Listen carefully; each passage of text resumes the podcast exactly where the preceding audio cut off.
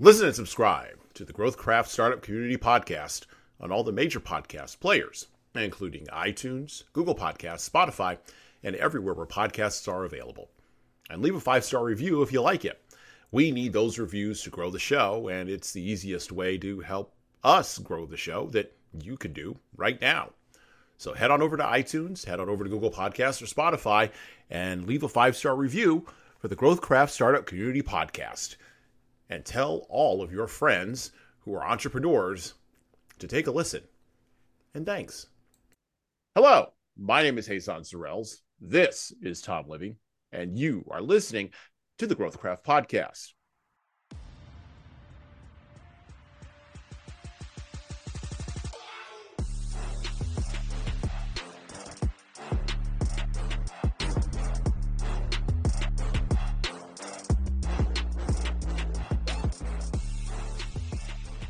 The Growthcraft podcast is designed with the startup founder in mind. This podcast is committed to growing your connections to our Growthcraft advisors, increasing your engagement with the Growthcraft community, and to growing your knowledge about all of the benefits uh, that Growthcraft can provide for your startup and for your entrepreneurial project along your entrepreneurial journey. And we can't wait to bring you along on our journey today. Here on the podcast, we interview startup founders, advisors, and others about their journey, their process, and their path. And like I said before, we interview them about their entrepreneurial journey. And I'd like to welcome to the podcast today Kevin Bernard. How are you doing, Kevin? I'm well today. Thank you for having me. Awesome. So, for our listeners, tell us a little bit about what it is that you do exactly. Well, I'm the co-founder. I'm a co founder of local biochar, and our business model is uh, centered around uh, manufacturing biochar kilns. Um, for those that don't know, uh, biochar is a charcoal-like substance. Uh, it has many great uses in being soil amendments for water retention and fertilizer retention uh, it filters out contaminants. Uh, it's water, uh, mold, and pest resistant. Um, so it works as a great aid uh, in those that are even just your uh, back farmer, uh, backyard growers, and certainly farmers. So recognizing that the biochar industry was definitely going to begin to take off, I went and searched for a kiln uh, that was more at my scale of uh, the waste management that I do. And I couldn't find anything. Um, and I delved into looking into what it was going to take to develop my own kiln for my own needs and what I knew about uh, what had to be constructed. And I designed my own kiln. Uh, I came up with a design that's very unique for what's available in the market.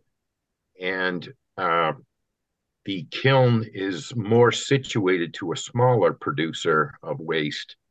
And most everything that's being out there right now, being designed and and uh, sold and manufactured, is large facilities, and it's geared towards larger producers uh, for larger volumes, and they basis that on the only way to make money is to have large scale production of biochar. Um, I haven't really believed that.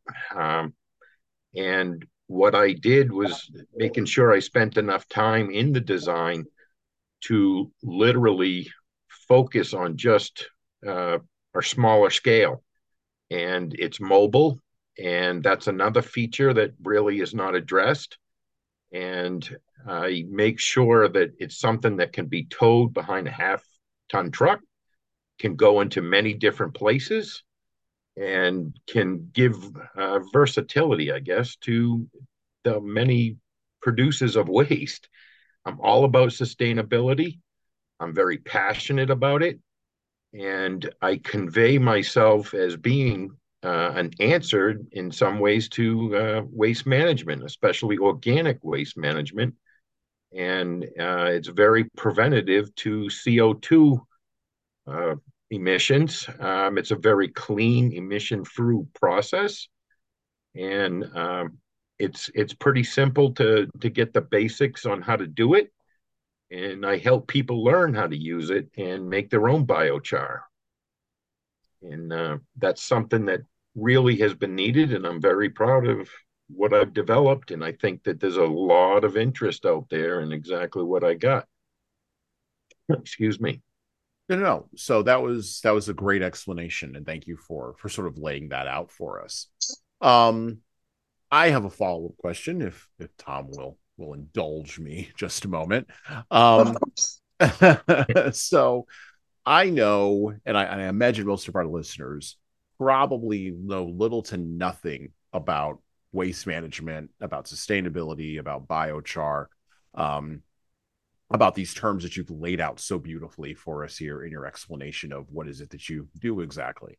So could you bring us into the weeds a little bit? Tell me, tell us for our listeners, where does biochar and the use of biochar fit in the overall and the only way i could maybe think of this question is supply chain right? The overall supply chain of organic waste management. Sort of walk us through that for the average person who's just you know throwing away their banana peels in the garbage and taking stuff out to the to the street corner right? Yeah I, I, had a similar question to that about like the difference between what you're talking about and like compost right? Like so so yeah. so in the supply chain probably says that better than than what i was thinking so uh, I, uh, I like that.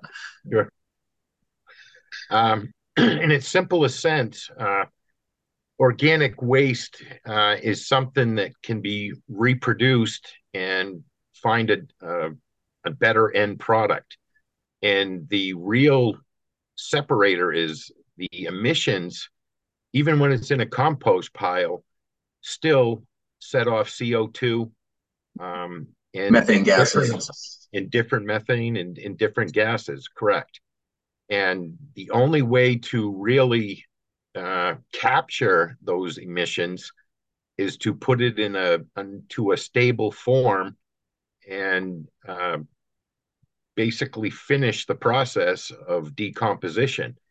And biochar is the easiest way to do that, and it produces a carbon, a solid carbon product, which is the end result of converting that biomass into a solid form that can be sequestered. Uh, that's the big piece of all of this is to sequester those emissions. And it definitely affects the climate change in the fact that it's holding the CO2 in emissions. And it has many applications that can be used to store that carbon and uh, avoided emissions, such as, again, the soil amendments. They're doing a lot of work in cement uh, as being a, a, substitute binder, and hempcrete's a popular thing that's coming online with it. Asphalt is a very good uh, included um, product, and it's mostly because you don't really need to have high quality biochar products from it, and you can use marginal waste streams uh, because it's just asphalt. It's not going to leach. It's not going to go anywhere uh, that's going to be harmful to anything. And that's a lot of what's going on with the research is the biochar is literally a sustainable way to take care of many different waste streams. And the hmm. example that I'll give the most is the waste wood that is out there. Municipalities have mountains of waste wood in fire prevention. There's waste wood all throughout the forests and that's become a hot topic to see if we could reduce the fire uh, fire risks. And you look at let's talk about building construction. There's a lot of waste wood that comes out of the natural process of building houses or communal uh, commercial buildings. By having a biochar kiln there, you can process all of that waste wood into a biochar that can be used on site in many ways to handle your stormwater retention and runoffs um, instead of throwing in the dumpster. The whole part of everything that I do is to divert the waste from a landfill. And diversion is where I start in my passion of providing sustainability uh, options to people. Many people don't even consider that banana peel that got thrown into the trash. Um, but waste, food waste is something else that can be processed into biochar. and it's really what's catching on with people in biochar is literally rethinking everything about what you touch and throw away and how you can address your packaging decisions. Uh, you know, many, many, many different things that people are starting to think about now that climate change is a is a crisis and not just a you know fuzzy word. Um, so, you know, there's a there's a lot of different things that people can do uh, to offset some of that, and I'm just looking for ways to literally be able to take that waste out of their hands and make a, a, a renewable product. Um, and it certainly has many uses, and let's start doing it more. For sure. So you, you've mentioned a couple of things that that may have already answered this question, but I'd like you to articulate it a little bit more directly. Which was like, so what what prompted this for you? How did you wake up one morning and just say, I got to go fix this problem. Like what what what was there some you know epiphany that you had, or was there like some sort of event that just catalyzed like like just propelled you to do this? Well, I didn't just wake up some morning and say I want to tackle the world and let's make biochar for everybody. Uh, but what I did was I started another business called Canna Waste Recycling because anybody in the cannabis business absolutely had no answer for recycling of the materials. And let me tell you, it's a lot. So, not being able to find ways to dispose of it because it's cannabis, I was pretty much forced into trying to find a way to deal with all the waste that I was collecting. I tried several different products and found nothing that really was applicable to it until I came across biochar. And biochar was just like a light bulb going off and literally uh, started me on the path of okay, start small, figure it out, grow to the next size, get better results, and get consistency. And I came to the point where I needed enough volume or I needed more volume with the process that I was doing. So it came down to I just had this idea in my head. Well, if I'm doing one barrel to make biochar, why can't I do four in a four by eight box? And I just kind of took the idea from there and started working out the math and talking to a couple of welders that might be able to fill in the blanks. And we came up with this design and uh, put it to work. And it's been working great. Uh, there certainly has been some failures as far as uh, you know needing different door designs or going back and looking at some of the internals for the working parts because we're also at 1200 degrees. So there's a lot of heat stress that goes on and yeah it definitely needs some some change ups um, but i stuck through it and now i've got a, a very good design that can uh, literally start looking at commercially selling these units. And I've lined up a manufacturer uh, to work with me on it. And um, I'm happy to say that I can fill a market niche because there's nothing else that really was available.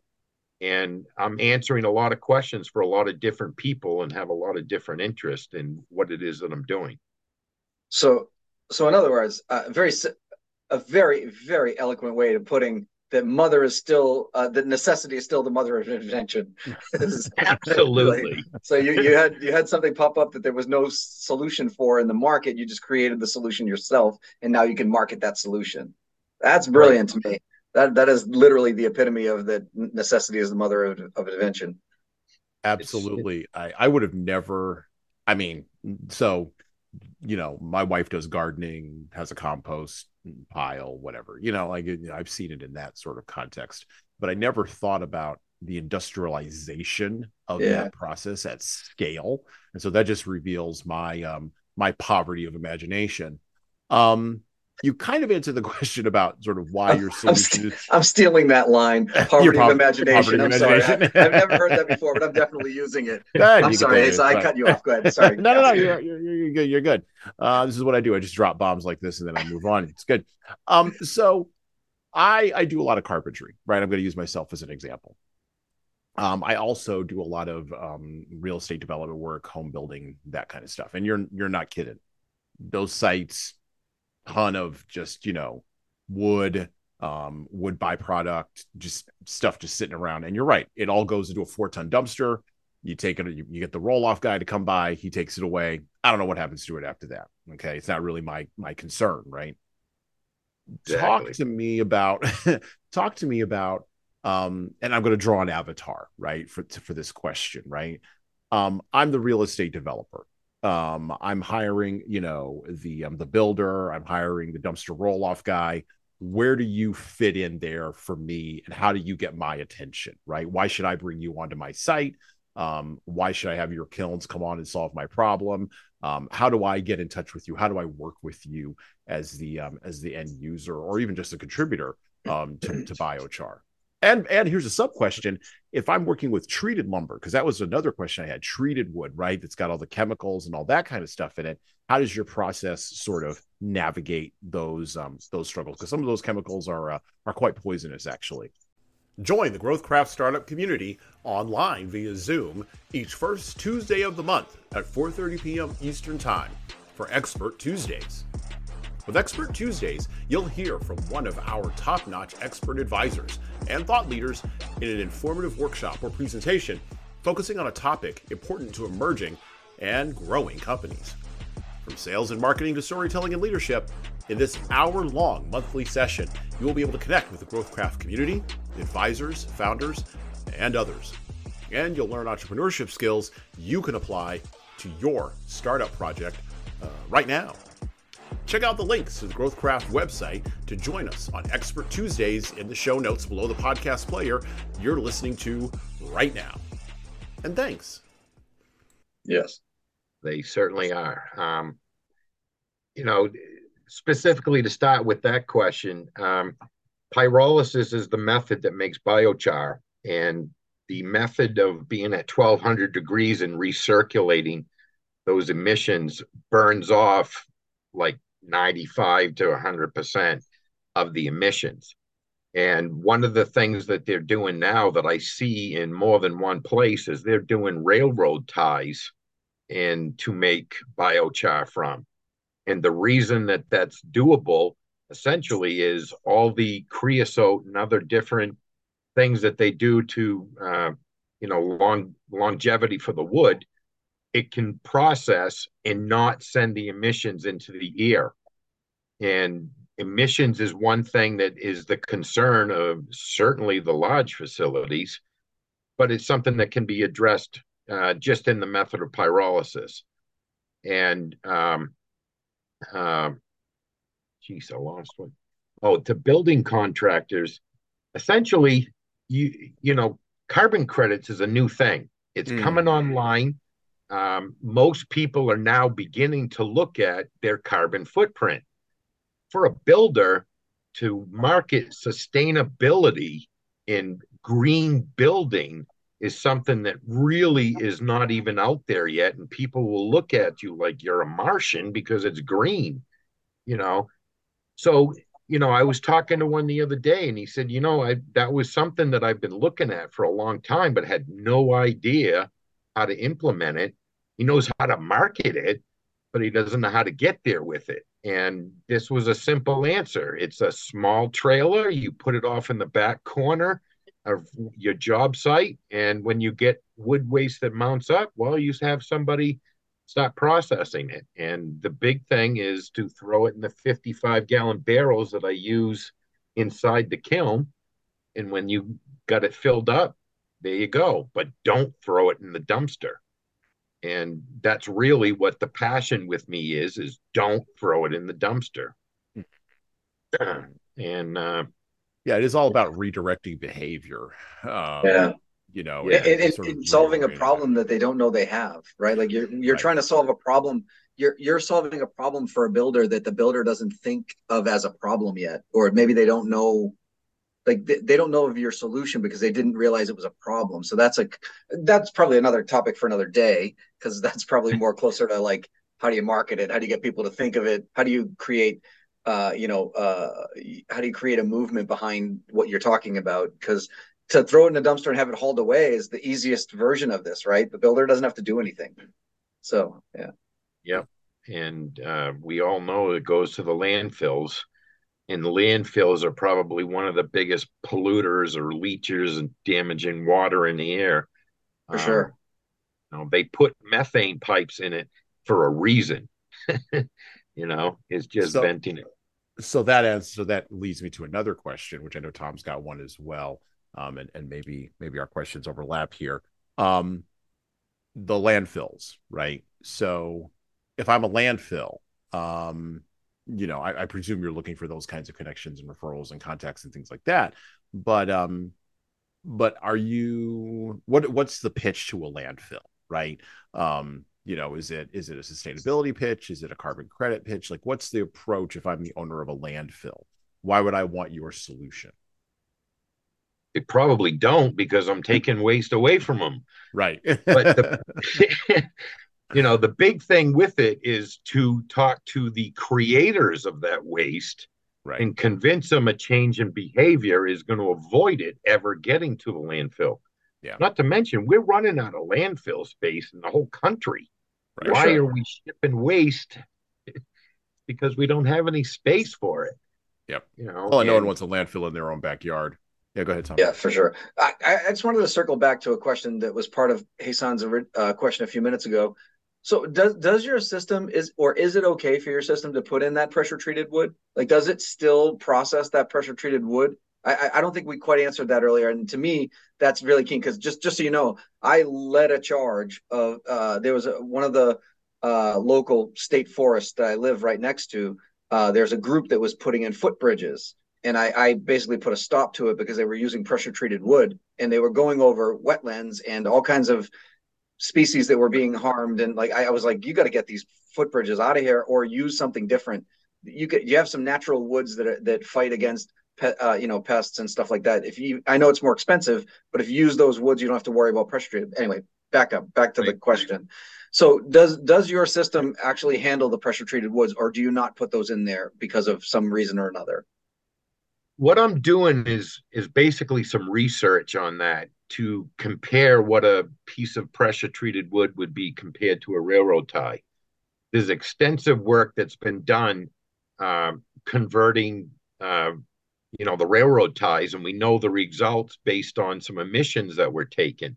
It's a measure. It's basically a matter of a measurement of the emissions that have not been burned within the kiln itself in the design, and uh, you know that would certainly take a whole different effort for me to actually do the research and testing of it one of the big factors of people that are producing biochar is you should only stick with one feedstock you got to perfect that feedstock because every feedstock in moisture content gives you a completely different result mm-hmm. and a different profile of biochar because not all biochar is the same because not all feedstocks are the same.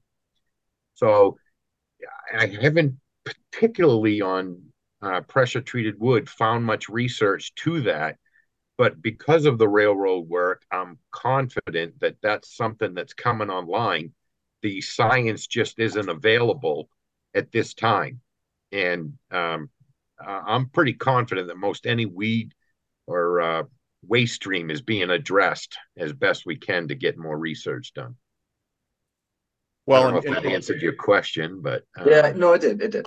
Yeah, well, and it sounds like you know we're in the early stages um, of really sort of figuring out what's the best thing to do with the waste that we produce as human beings, how to best cycle that back into the system. Um, and it doesn't surprise me that we're doing this in the United States of America um, because typically what happens with technological innovations of any kind, um, you even see this in in phones, right?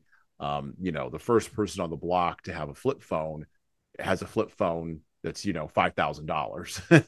Nobody else has a five thousand dollar flip phone, but because the richest person on the block has a five thousand dollar flip phone, over the course of ten years, that flip phone now goes from five thousand dollars to you know a hundred dollars, and now all of a sudden everybody in a ten block radius has one, right?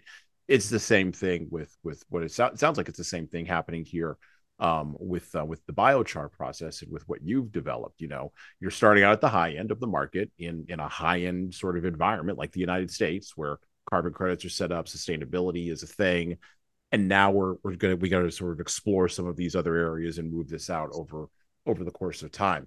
Um, and this sounds like a lifetime a lifetime pursuit. Would I be correct on that, Kevin? the passions is still there. Sustainability is still a major part of me. So yeah, I would say yeah. so. Absolutely. Um, so let's um let's turn the corner just a little bit, and I'm going to ask you about your experiences with GrowthCraft. So, talk to me about being a part of the GrowthCraft community, or talk to us about being part of the GrowthCraft community. What attracted you to uh, to joining us at GrowthCraft, and and how are you how are you leveraging the resources of the GrowthCraft community to help you um, build your build your project out. Join us online via Zoom at the GrowthCraft Startup Community Founders Forum each third Tuesday of the month at 4:30 p.m. Eastern Time. Look, advisors and founders, we're we're all in this together. Building relationships with your peers in entrepreneurship is just as important as connecting with experts and advisors.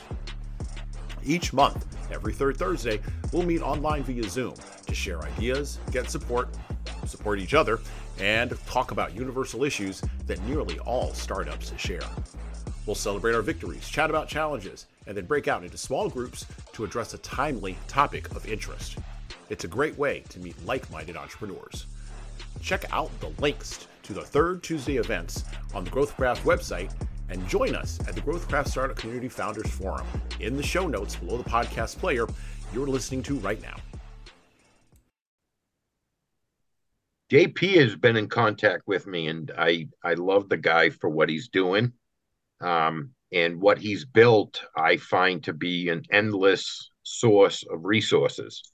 Um, you guys have really good tools to literally help founders and uh, small businesses overcome some overwhelming odds and just direction to answer some odds so we don't necessarily get off track and and get lost in the minutia of everything that goes on every day. Um, and i really appreciate what i uh, get from growthcraft uh, not so much just direct but just in being able to discuss things and be able to interact with other founders and you know compare what they've gone through to what i'm going through and certainly the experience from everybody that's a part of growthcraft. Um, and that's really a huge amount of value uh, especially when talking to the people that are making growthcraft happen and um, you know i i just I just can't say enough, I guess, about what what is given uh, if you put the energy in. You do have to put the energy in, um, but you know you're really putting the energy out, no matter whether you're following some of the input, no matter what. So you might as well talk to somebody that has walked the walk already. Hmm. Um, and that's that's one of the biggest benefits I can I can say is you know experience helps all. Sure. Sure. So uh, wrap, wrapping up here, Kevin.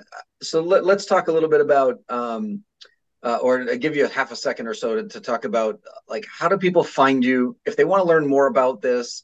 Uh, how do they like? Is it something that you're looking to, uh, you know, you know, to like? Are you doing talks or are you, are you on other podcasts? Like, where, where do people find you or find out more about this? Well, this is the first podcast I've done. Um, Oh, we're all, see how awesome we are. No, just,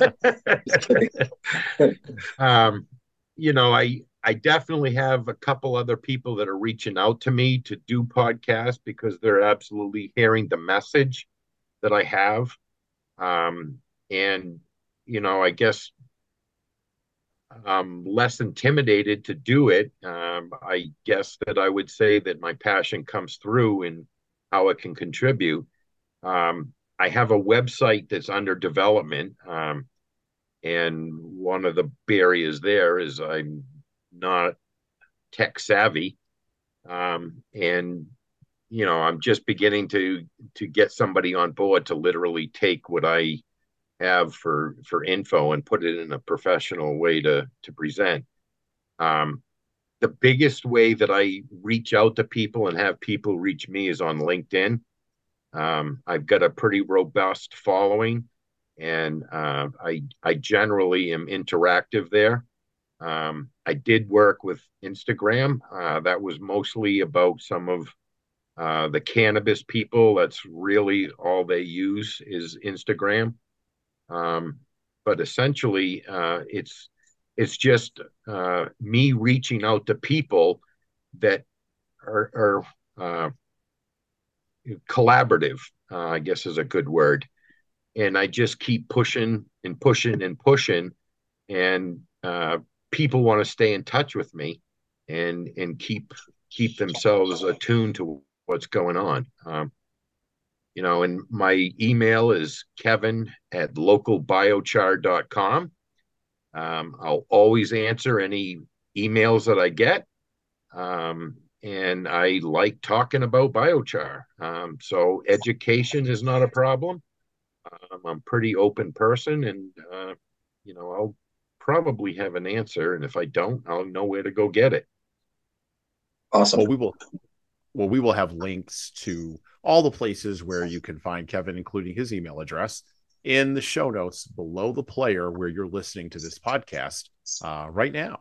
Uh, so I want to thank Kevin for coming on the Growthcraft Startup Community podcast today. Always a pleasure. Um, please reach out to him um, to find out more, not only about biochar, um, but also about all of his sustainability efforts. Uh, thank you very much, Kevin, for coming on the podcast today. I really do. We really do appreciate it. Certainly do. Thank you for having me. Very much.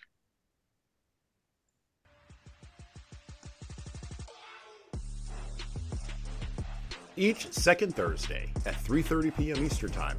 Join Growthcraft live and in person at Second Thursdays at CIC, located at 1 Broadway, Cambridge, Massachusetts.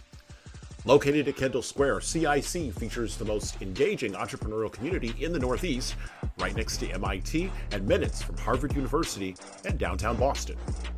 With 250,000 square feet of professionally managed flexible workspace, CIC has every office amenity you could possibly need to scale your startup project. For those of you who are local, or if you're just visiting Boston, Growthcraft advisors and founders can meet others in our community face to face. Join us for an informal social and informational get together. Meet others, chat with advisors and peers, make connections, and then stay for Venture Cafe, starting at 4:30 p.m. Eastern every second Thursday at CIC. Check out the links to the Growthcraft website to join us live and in person at second Thursdays at CIC in the show notes below the podcast player you're listening to uh, right now. And thanks.